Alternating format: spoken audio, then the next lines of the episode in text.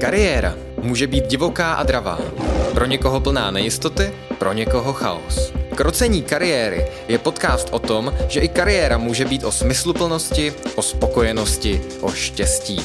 O tom, co chceme.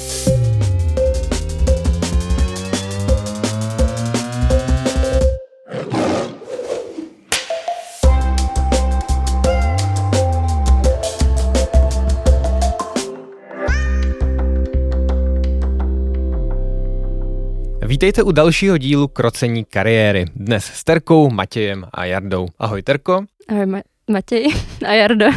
Ahoj Matěj. Ahoj Terry a Jardo. Už po druhé se vidíme nad tématem životopisu, protože zůstalo mnoho nezodpovězených otázek. A proč jsme se tedy k CVčku vrátili?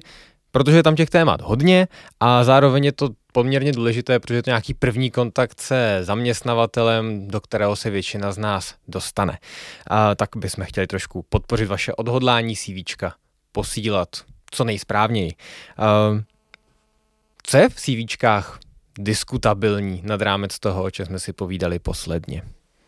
Asi takové první, co jsme minule nestihli probrat, nebo spíš vy jste nestihli probrat, tak je nějaké uvádění vzdělání v případě, že to není úplně třeba standardní. Takže pokud je to třeba nedokončené vzdělání uh, nebo něco takového. No. Jo, je to, je to velká otázka s, s nedokončenou vysokou školou, což může být asi, asi nejčastěji případ našich, našich posluchačů. Takže vlastně co s tím? No, člověk začne třeba rok studuje, semestr studuje, zjistí, že, zjistí, že to není pro něj, zruší to a teďka co s tím, dát to do toho, dát toho, do toho životopisu, protože je to vlastně něco, čím strávil třeba rok, dva. Když, když na to mám nějakou přednášku nebo tak, tak většinou se nech ptám publika. Vy to znáte, takže vás se úplně ptát nemůžu. Uh, že jaké, by to, jaké, jaké, to vlastně má, jaké to vlastně má výhody. Takže tím vlastně sdělím, že, že mám nějaké ty znalosti. Byl jsem rok, byl jsem dva roky na právech, mám znalosti, aspoň nějaké základní z oblasti práva. A opačně, jaká velká nevýhoda, tak taky můžou se posluchači zamyslet, ale hlavně tam vidím to, že prostě je to nedokončené. Takže co to tomu člověku tak říká, tak nějak stereotypně. Prostě ten člověk nedokončuje věci, není disciplinovaný, nemá to nějak v sobě. A je teda pak na každém, kdo by si to do životopisu chtěl dát, jestli mu to za to stojí, jestli to riziko, ale i ten potenciální přínos, jestli si tomu chce vystavit. Protože ty situace jsou fakt různorodé a těžko říct, no. Napadá vás tom nějaká taková situace? No, mě napadá vlastně otázka, protože většinou ten životopis jde nějakému náboráři a vy oba máte zkušenost s náborářinou, případně s tím rekrutováním lidí. Když vám přijde životopis, který, nebo přišel životopis, který tam obsahoval takovou informaci, co to ve vás vzbudilo? Asi hrozně záleží na tom, uh, jestli třeba ten člověk pak ještě studoval i další školu, kterou už třeba dokončil, tak v tom případě uh, mi to přijde úplně v pohodě. Pokud už třeba nestudoval žádnou další školu, tak zase už pak i záleží na kontextu celého toho dalšího CVčka. Jestli vidím, že tam pak během tří let vystřídal deset zaměstnání, v každém vydržel chvilku, tak a do toho ještě navíc nedokončil vzdělání, tak už to může vzbuzovat nějaké otázky, ale to je takový jako hodně krajní případ asi. Hmm. Jo, já jsem to vnímal u životopisu vlastně podobně, že jako záleží na tom, to záleží. A ale teda musím říct, že když už teda to byl člověk, který přišel na pohovor, tak často byl schopný o tom nějak mluvit. Mít jako nějakou dobro, dobrou, dobrou příběh, dobrou historku. Jo, tady jsem, to, tady jsem to ukončil, protože prostě jsem se chtěl věnovat tady tomuhle a teďka mi to tak vyšvihlo nahoru. Něco na takový způsob. Já možná, když ještě zadu do extrému, abych to tak za sebe dostal, tak když tohle podobně řešil kamarád, že měl teda jednu nedokončenou školu, tak jsme, tak, tak, tak jsme zvažovali, jestli se to hodí, nehodí. Pak šel znovu na výšku a znovu ji nedokončil. A to si myslím, že už je takové jako zlomové, že prostě nevím, jestli tohle může působit vůbec někdy dobře. A potom teda lepší neuvádět, že jsem se tu výšku pokoušel, nebo to tam uvést, když to teda jako nepovedlo a třeba mě ten život zavedl dál? To záleží, ale sám za sebe si vlastně nedovedu představit, kde by mohly ty dvě nebo víc neukončených vysokých škol, pokud tam není teda nějaká jinačí, že ten člověk se hledal, takže by to mohlo působit dobře. Mně už tady přijde, že ta informační hodnota vlastně strašně klesá. Že když mám vlastně příběh k tomu, že jsem rok studoval nějakou školu, mám tam třeba i pozitivní vzpomínky, pozitivní informace, nějak to rozšířilo moje uvědomění, sociální vazby, zkušenost, znalost, tak mi to přijde fajn.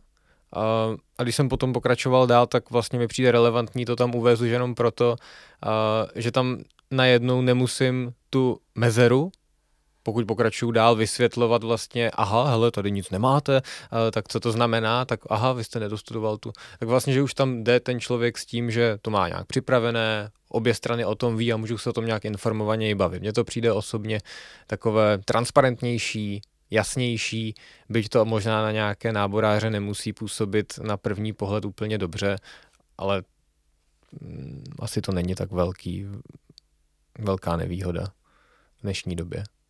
Taky další, co mi přijde důležité, je zamyslet se nad tím, jestli je to vůbec relevantní, to, že jsem studovala nějakou tu jinou školu, pokud se třeba vůbec nevztahuje k tomu, co chci teďka do budoucna dělat. Takže typicky třeba šla bych studovat práva, studovala bych je rok, pak bych přešla na nějaký úplně jiný obor, který se toho netýká, tak je vlastně zbytečné pak těm lidem sdělovat, že jsem i rok studovala práva, protože jim je ta informace úplně k ničemu. Takže i takhle se nad tím dá přemýšlet. Já jsem se bál, že v epizodě o životopisu nezazní slovo relevantní, tak díky za to. A myslím, že to jsou, to jsou ty dva asi hlavní typy, co jste teďka, co jste teďka řekli. Jednak se zamyslete, jestli to vlastně je relevantní, jestli to tam vůbec uvádět, a jednak vlastně jako tam jít s tím, že to mám připravené. Ať už to v životopise je, není, tak být nachystaný, že se mě na to někdo může zeptat. Buď teda přímo na to, takže se to nedokončil, anebo teda co tady je ten jeden, dva, tři roky mezera a být schopný o tom nějak mluvit. Nestydět se za to. Takové věci se prostě dějou, že někdo nedokončí vysokou školu, libovolnou školu, nebo že z práce odejde nějak překvapivě brzo. Je to tak. No, za mě to je v pořádku, nevím, tak, nevím jak za ostatní, ale prostě být schopný o tom nějak mluvit. Jo, já bych řekl, že ty individuální příběhy jsou v tomhle strašlivě různorodé a už jenom jak jsme tady vyjmenovali jako různé příklady. Člověk nedokončil nebo ukončil předčasně tu vysokou školu, pak nastoupil jinam a tu třeba dodělal nebo ji nedodělal. To jsou dva úplně rozlišné případy, nebo třeba nenastoupil na, na další vysokou školu. V takovém případě já bych tam tu výšku možná ani neuváděl, tu nedokončenou, pokud mi fakt nedala hodně, nebo pro mě nebyla nějak emočně důležitá, ale vlastně těch případů je opravdu hodně a spíš je důležité si připravit, co teda budu říkat, jaký byly ty důvody. A já osobně taky se stavím spíš na stranu toho stát si zatím, eh, že jsem třeba tu vysokou školu studovala, byla pro mě nějakým způsobem přínosná, pokud to tak opravdu bylo, a klidně to do toho životopisu uvést. A já možná překročím teď oslým můstkem dále, možná ještě mám tam prostor k tomuhle něco říct. Jenom mě vlastně napadá, že když bavíme o té vysoké škole, tak, tak bavíme se teda jeden, dva roky, ale klidně, že třeba až to finále jako by se nepovedlo. Že byla nějaká špatná spolupráce s vedoucím a kvůli tomu toto člověku tak tu výšku znechutilo prostě, že už se na to úplně vykašlal. I takové věci se dějou, jo, to se nedá nic dělat, ale být schopný to nějak, to nějak říct. Ale zároveň to teda zaramovat nějak v dobrém světle, jo, prostě neříkat, to jsem zkazil, já jsem strašně líný, já jsem neschopný. Jako jasně, že na tohle někdo nebude moc, moc pozitivně slyšet. Ani, že všichni kolem mě byli zlí a oškliví. A ještě nabídneme takovou jako další variantu, jak s tím pracovat. Tak nedávno jsem viděla v jednom životopise, že tu nedokončenou školu neuvedli mezi vzdělání, ale uvedli to až do nějaké kolonky, třeba kurzy nebo další vzdělávání nebo něco takového. Takže pořád je tam ta informace, že nějaký ty vzděl, nějaké to vzdělání navíc mám, ale není na to kladený takový velký důraz, takže si toho nemusí třeba ten náborář hned na první pohled všimnout. Mm-hmm. Jsme nahrála na ty kurzy, to jsme posledně taky neřešili. Um, jak vlastně naložit s nimi? Asi bych uvedla nějakou kolonku navíc, kde bude nadepsané jako kurzy, další vzdělávání, něco v tom smyslu. A zase uvádět jenom ty relevantní kurzy, takže je si třeba pěkný, že si člověk udělá kurz, kurz šití. kurz šití, ale pokud chce jít dělat třeba uh, účetní někam do firmy, tak uh, to asi nebude úplně k věci. Leda by měli v té firmě nějakou kulturu, která by třeba byla hodně šicí. Jsou možná takové varianty, takže je dobrý se nad tím zamyslet.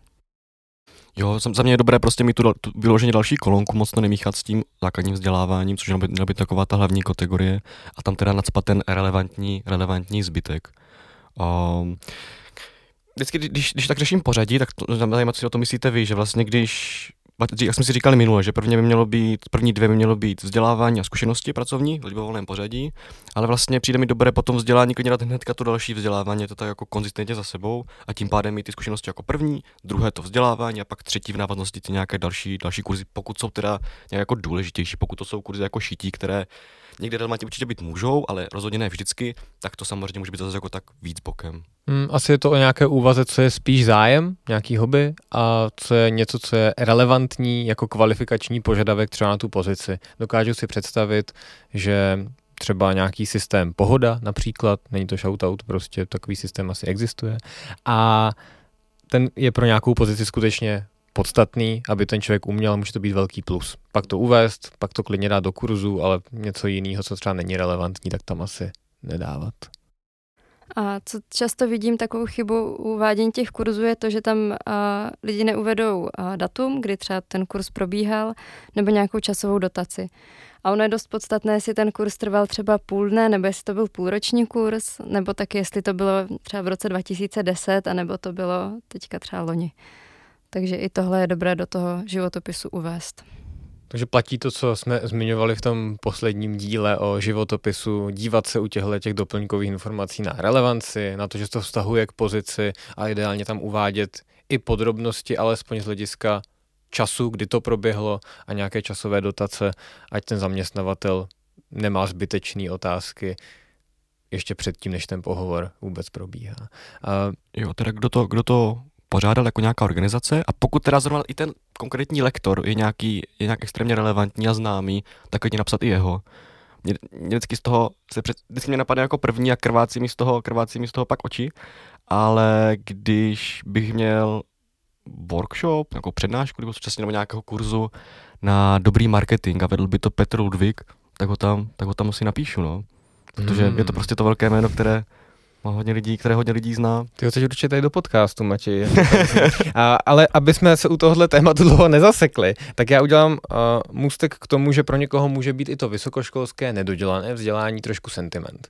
A takový sentiment je třeba i střední škola. Jako když mám vysokou školu, dostudovanou, hotovou, ale mám k té svojí střední škole, ke gymnáziu vztah uvádět střední školu do CV nebo se na to vykašlat a přejít sentiment minulosti.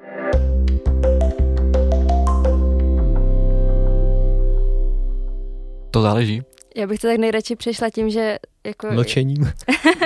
záleží, jestli to je relevantní.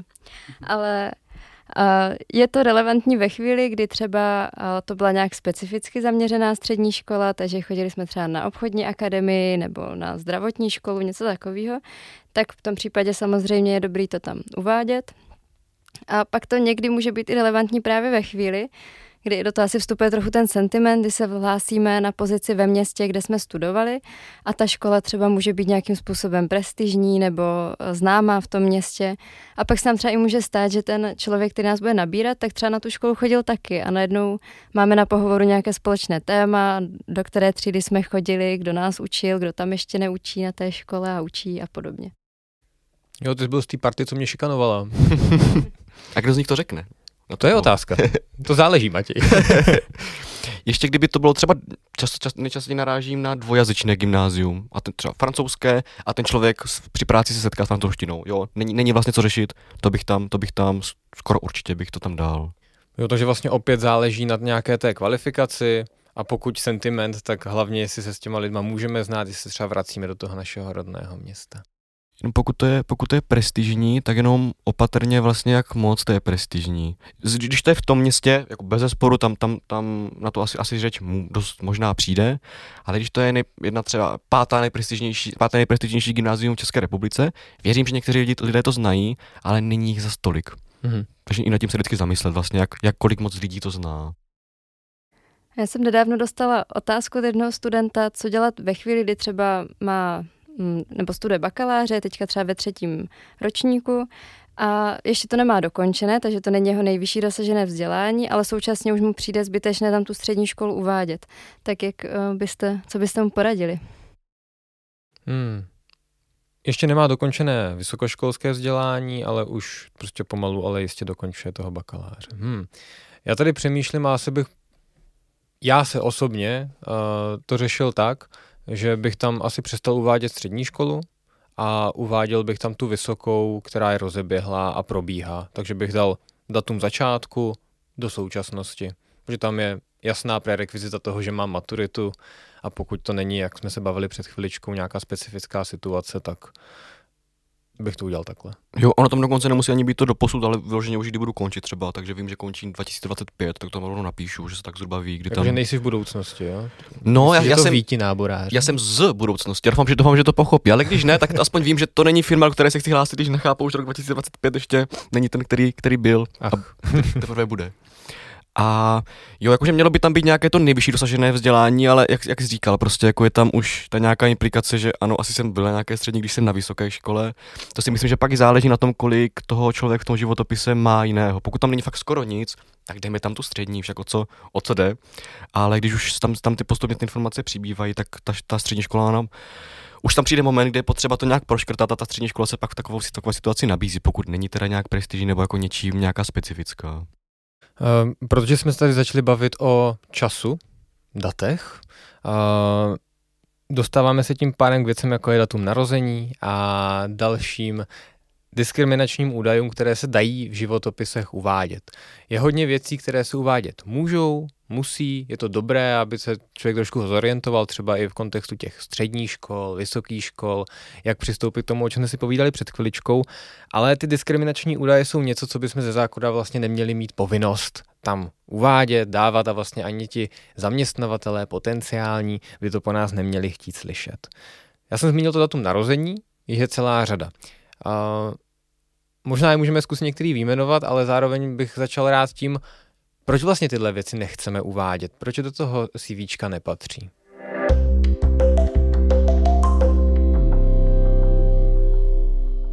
Já bych řekla, že tam nepatří hlavně z toho důvodu, že by vůbec neměli vstupovat do toho rozhodování toho uh, člověka, který nabírá. Takže to, jestli je člověk muž nebo žena, tak by nemělo hrát roli. Je jedno, jestli se narodil v roce 95 nebo 93 nebo 82 a, a podobně u těch dalších diskriminačních údajů. Jo, vlastně to jsou věci, které asi nějak nebudou predikovat to, že budu dobrý nebo špatný zaměstnanec většinou. Už dokonce jsem mohl narodit třeba 2001 nebo 2005. Hmm. Ajaj. U toho, u toho data narození tak přemýšlím na nějakou situaci, která, které, kde by se to mohlo hodit. Že to jsou, že to jsou vlastně údaje, které by životopisy být neměly, ale zase bych to vždycky rád nechal na tom, na tom samotném člověku, kdy mu to zase přijde, že se to může hodit. A ta vlastně jediná situace, která mě napadá s tím datem narození, kdy se to může hodit, kdy mě to může zvýhodnit, tak je, že jsem teda nějaký mladší, teda narozený třeba v roce 2005, 2000 možná 3, a hledají na pozici někoho jako junior něco něco tam mě napadá, že třeba mě může zvýhodnit právě ten mladší věk, byť jako by se to nemělo dít, tak tohle, tomuhle vlastně vlastně, já nevím, jako jestli říct, že se to může vystavit, já ne, nevím, jestli z toho vyplývá nějaké potenciální ohrožení, že to tam ten člověk dá, protože jako furt v těch životopisech jim přijde, že to jako není něco, co, co, se tam nečeká, byť by to tam být nemělo, že to tam objevuje. Takže v takové situaci mě napadá, že to člověka potenciálně může zvýhodnit. Jo, jsem mladý a když hledají někoho na tu juniorní pozici. Zase máme film Stážista, že jo?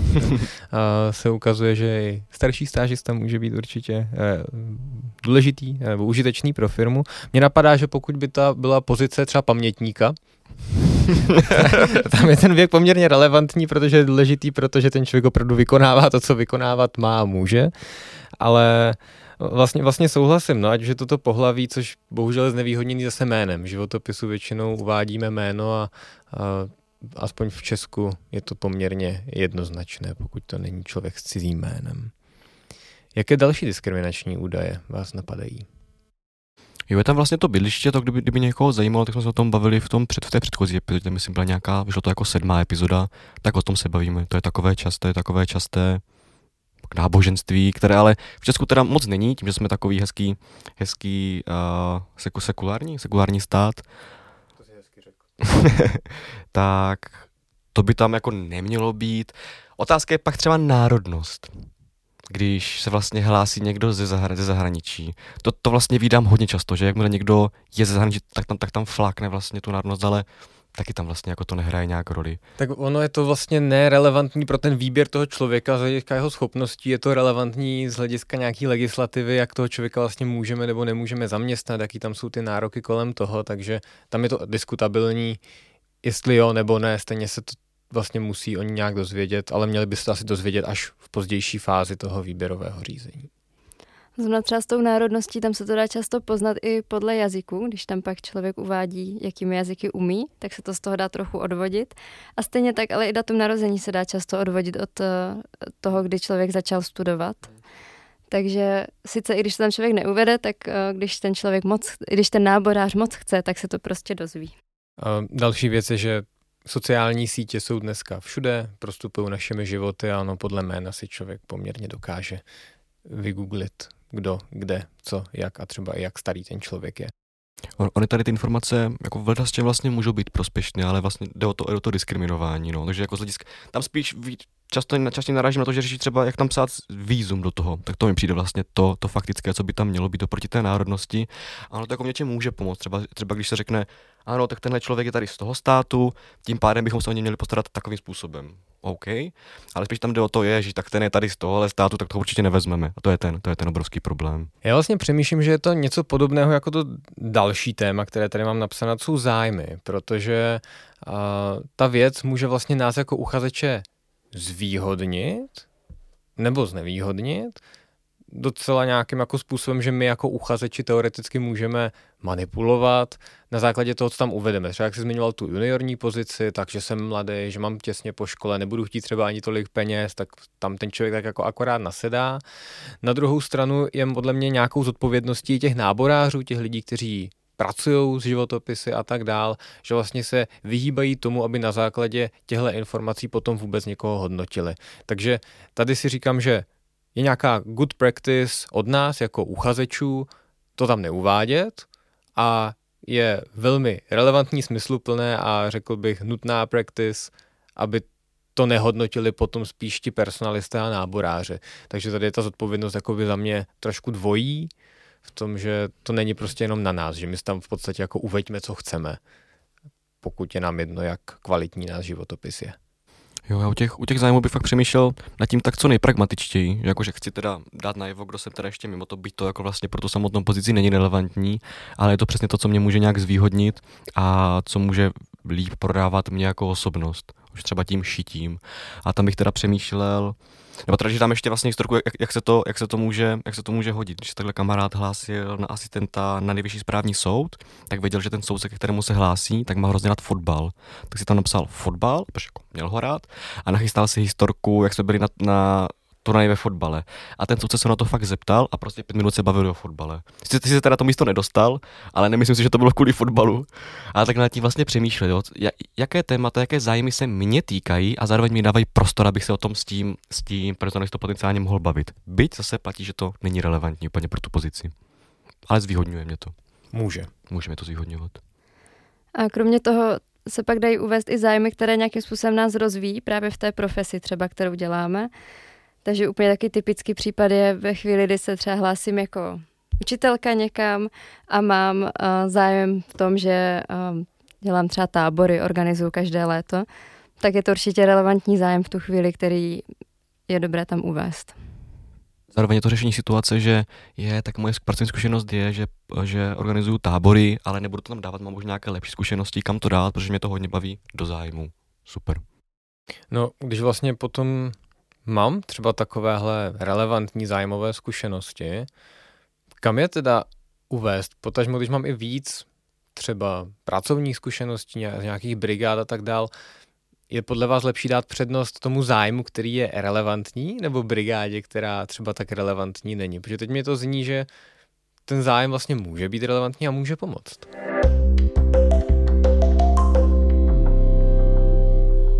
To záleží. Děkuji za pozornost. jo, to, to záleží to na těch, na těch okolnostech. Pokud už mám fakt tolik pracovních zkušeností, že už si vyloženě vybírám, tak ta nerelevantní brigáda tam fakt být nemusí. No, když na to přijdu, mám tam napsané to vybrané pracovní zkušenosti, takže když se mě na to zeptají, tak, to, tak je tam prostor to zmínit, nebo na tom pohovoru to prostě můžu zmínit. Ale kdyby tam, jo, že, že to teda je nerelevantní, tak bych tím ukazoval teda, ano, jsem pracovitý, mám nějaké pracovní návyky, a to už říkám teda těma jinýma zkušenostma. Ale ty zájmy, které bych tam měl, tak ty bych vlastně jinak neměl jak ukázat a tím si potenciálně polepšit tu svoji pozici. A ještě třeba mě napadá jsou zájmy, které ale zároveň nemají nic společného s prací, jakože nebyla to žádná brigáda nic takového. Teďka mě napadlo třeba, když ráda čtu a budu se hlásit do knihkupectví, tak je to zájem, který je může zaujmout. Řeknou si, tak ráda čte, asi bude mít přehled o, o knížkách, tak to může být výhoda do toho výběrového řízení. A pokud zájem vůbec není relevantní. Je to opravdu potom dobré uvádět z hlediska právě, jak se zmiňoval třeba ten fotbal, anebo, ne, nebo takovéhle věci, protože tam jako už přemýšlím zase nad tím jako zkreslením toho pohovoru nebo toho náboráře nebo někoho, kdo třeba bude ten zájem mít podobný, že vlastně může to sice znamenat nějaký fit s tou organizací, že si zkrátka sednu, že do té kultury, kde všichni jsou plavci, tak já budu taky plavec a prostě přijdu tam a budeme chodit každý čtvrtek plavat.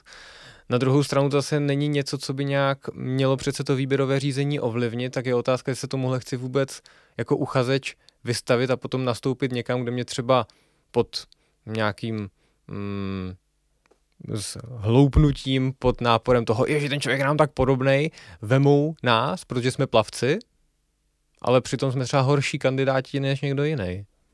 Já jsem třeba obecně spíš proto tam ty zájmy neuvádět, když uh, nějaký student, který se mnou přijde na konzultaci, tak tam ty zájmy má a chce je tam mít, tak se o tom právě pobavíme, jestli je to relevantní.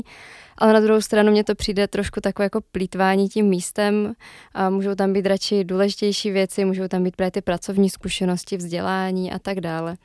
A ty zájmy, i když to vezmu já z pohledu toho, když uh, jsem sama pročítala cizí životopisy, tak ty zájmy jsem často proletěla, ani jsem si je třeba úplně nepře- nepročetla dopodrobna. Vlastně mi to bylo celkem jedno, co tam uvádějí. Mm-hmm. Mě, mě napadá, my jsme posledně zmiňovali medailonek, jestli třeba ty zájmy nedat do nějaký jako malý věty do medailonku, nebo jestli je to blbost.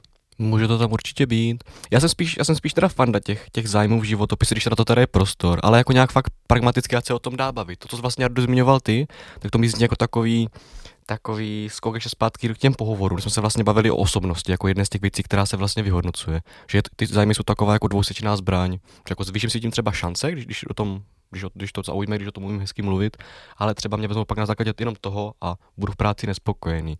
Nicméně pokud, pokud někdo by to tam v tom životopise chtěl mít a chtěl mi to být nějak dobře, tak se vyvarovat frázím typu jako rád trávím čas s rodinou a přáteli. Super, tomu člověku to přeju, ale vlastně na to se personalista nemá jak zeptat. Tak jako kolik vaše rodina má členů, kolik máte nejlepších přátel, jo, to se vlastně no, bavit no, na to by se ani neměl. Přesně, stát, přesně tak, na to, se, na to se prostě nedá narazit. Ale když je to třeba cestování, na cestování se zeptat dá, a když nám někdo má napsané, chtěl bych procestovat zbytek Jižní Ameriky, tak to mě vyzývá k otázce, aha, kde už jste byl a kam, kam se ještě chystáte. Pro ten asi se taky třeba na asistenta, asistenta soudu, vlastně to není vůbec relevantní, ale je to něco, co vzbudilo ten zájem a co mě vlastně může zvýhodnit oproti těm 50 dalším lidem, kteří mají podobné zkušenosti, ale nemají tady tohle, že ničím tak jako vylezu z té party, ale jak, jak, jak si vlastně naznačili, je to ta osobnost. Když si řekl ta dvousečná zbraň, tak mě to úplně navedlo teďka uh, na jednu historku, co si pamatuju. Uh, jedna firma zamítla kandidáta a jako, úvod, jako důvod toho zamítnutí uvedla, že má příliš moc zájmu a oni se bojí, že jim v jejich introvertním kolektivu by tam neseděl. Takže i takové věci se můžou stát, když narazíte na někoho, kdo nad tím přemýšlí trochu jinak. A přitom ty různorodé týmy tak lépe fungují, to se ukazuje, ach jo. Ale uh, tím se dostáváme z kontroverzních zájmů k tématu, který teď bych mohl říct, že nestihneme dneska, protože už nám dochází čas, ale stihneme a to je téma, na které určitě všichni, rád bych řekl, čekáte během dnešního poslechu a to je fotka. Uh, je to diskutabilní, hodně se s tím setkáváme na konzultacích, na přednáškách, jestli ta fotka do toho životopisu patří, nepatří. Obvykle je to první otázka, která k životopisům přijde. Jak to teda je?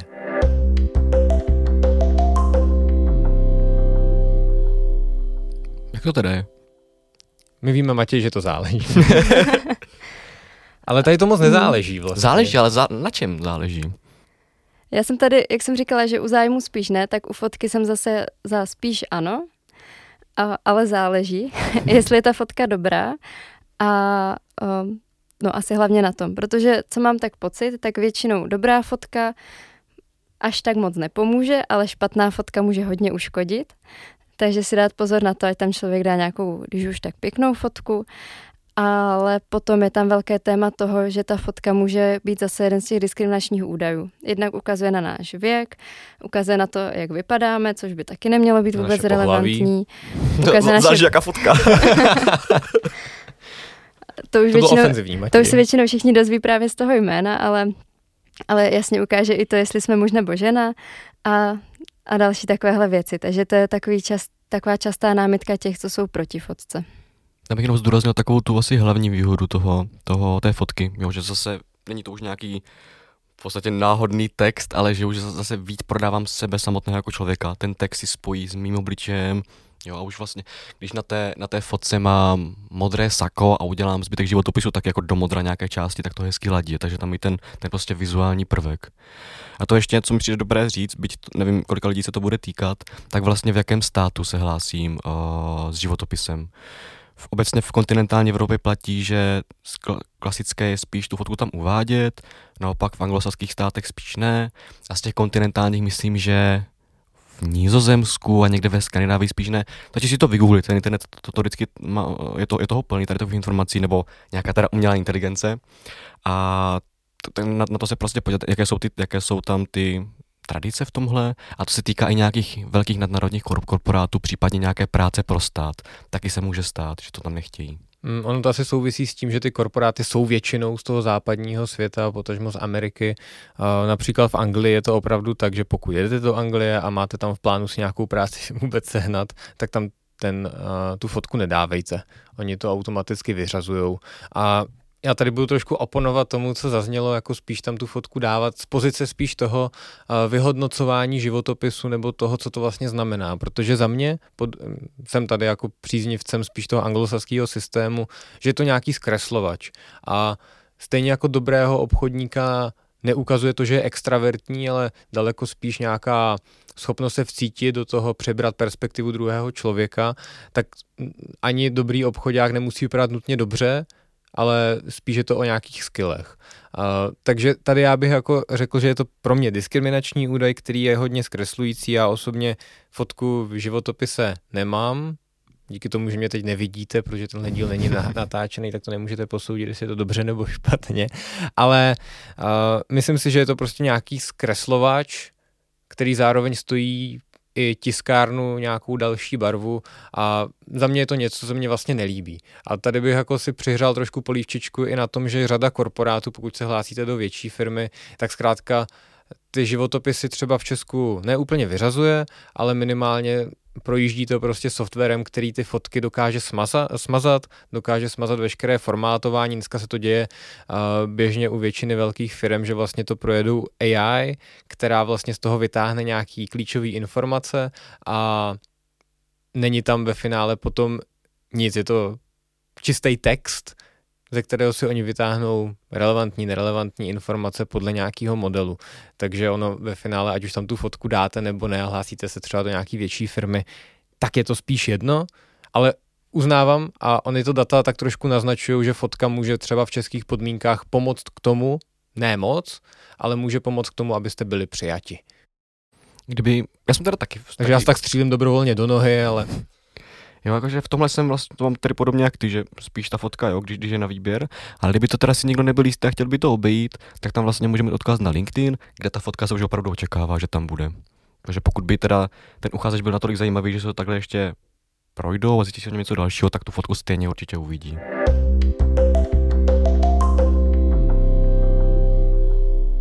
To by bylo teda k fotkám. Uh, je nějaká úplně finální rada na závěr tohoto dílu? Já myslím, že teďka posluchačům je úplně jasný, že všechny ty, ty diskutabilní témata jsou fakt diskutabilní a že asi jsme jim asi jako tady nedali úplně nějaký návod na to, jak to udělat správně. Takže moje rada na závěr je asi jenom to zamyslet se vždycky nad tím, jestli je to relevantní, jestli mi to pomůže a, a podle toho se řídit. Pokud byste si nebyli jistí, tak nám napište a nebo se za námi stavte na konzultace. Určitě můžeme doporučit. A pokud by byly nějaké další diskutabilní témata, které ve svém životopise nebo i jinde řešíte, tak nám určitě neváhejte napsat, to podporuju. A zároveň je tady jedna neoddiskutovatelná záležitost, jak přistupovat k životopisům a to vždy je posílejte v PDF-ku. Tady ta rada je, existuje a může být takhle napřímo řečená, tak to je taková odměna, že jste doposlouchali až sem na konec dílu a my se budeme těšit zase u nějakého dalšího dílu Krocení kariéry. Mějte se krásně a díky, že posloucháte. Mějte se. Ahoj.